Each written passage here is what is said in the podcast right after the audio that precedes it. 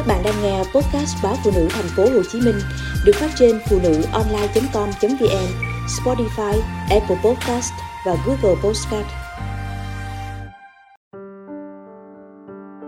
Hương bánh thuận ngày xưa Người Quảng Ngãi và Quảng Nam đều tranh bánh thuận là đặc sản của quê mình. Riêng tôi chỉ biết mình chết mê chết mệt hương thơm của những chiếc bánh nóng vài ngày trước trong lúc tổng vệ sinh nhà để đón ba mẹ bạn trai của út tới chơi. Tôi lục tìm thấy khuôn bánh thuẫn bằng đồng. Chiếc khuôn này từ khi tôi biết đã có mặt trong gian bếp nhỏ. Giờ tính tuổi đời cũng phải gần 30 năm.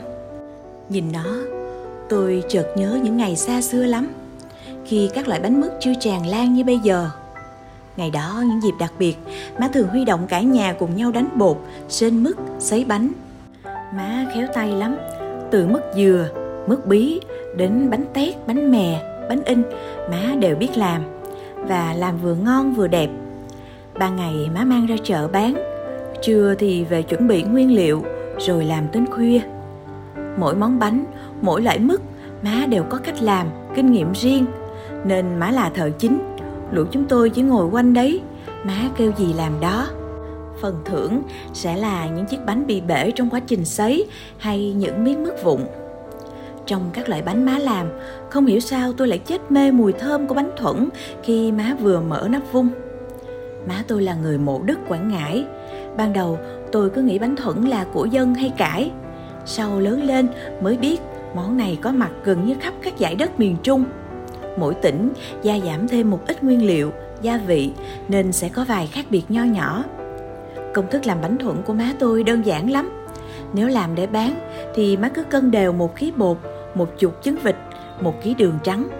Anh tôi sẽ cầm mỗi tay hơn chục chiếc đũa.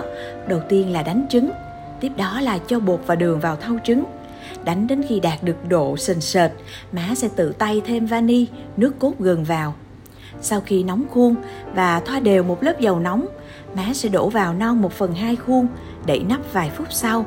Khi mở nắp, những chiếc bánh nở rộ như những ngôi sao năm cánh. Cách làm và cách đổ bánh đơn giản như thế, nhưng có bắt tay vào làm thì mới biết hỗn hợp bánh thuận đỏng đảnh như thế nào. Bột bánh không tới hay đánh quá tay, bánh sẽ bị chai và không nở. Lúc đó, má sẽ nhắm chừng để đánh tiếp hay thêm trứng. Xử lý xong hỗn hợp bánh thuẫn, má lại lay hoay với lửa và khuôn bánh đổ bánh thuẫn cần hai dòng lửa, đó là dòng lửa dưới lò và lửa ở nắp khuôn. Trong đó phần than ở nắp lò phải đạt nhiệt độ nhất định, nóng quá thì bánh cháy, ít lửa thì bánh lại không chín. Cứ thế má canh bột, canh than nên thường bánh thuẫn hai ba lượt đầu là bánh không đạt thì bỏ đi. Đến khi đã hoàn chỉnh thì rổ bánh nóng hổi, thơm lừng dần đầy. Tôi thích ăn bánh thuẫn khi vừa lấy ra khỏi lò, nóng sốt đó là sự tổng hòa hương thơm của bột, của trứng, gừng tươi và vani. Đó cũng là lý do khi má đổ bánh, tôi là đứa hay lân la gần nhất. Khi mẻ bột cuối cùng được vớt khỏi khuôn, bếp than bên lò sấy đặc biệt do má sáng chế với một cái lò, một miếng tôn bao quanh vừa để ni tre cũng đỏ rực. Má xếp bánh vào nia, đặt lên lò sấy. Vài tiếng sau, thành quả là những chiếc bánh thuận sấy thơm, Má xếp mỗi túi ni lông khoảng 2 đến 30 cái và sáng mang ra chợ bán. Sau này, khi các loại bánh trong và ngoài nước xuất hiện mật độ dày đặc, thì má không còn làm bánh bán nữa. Nhưng chiếc khuôn bánh thuẫn, má vẫn giữ lại. Thỉnh thoảng đàn con về, chỉ cần một đứa bảo thèm bánh thuẫn, má sẽ mang khuôn, mua bột và trứng về để làm ngay.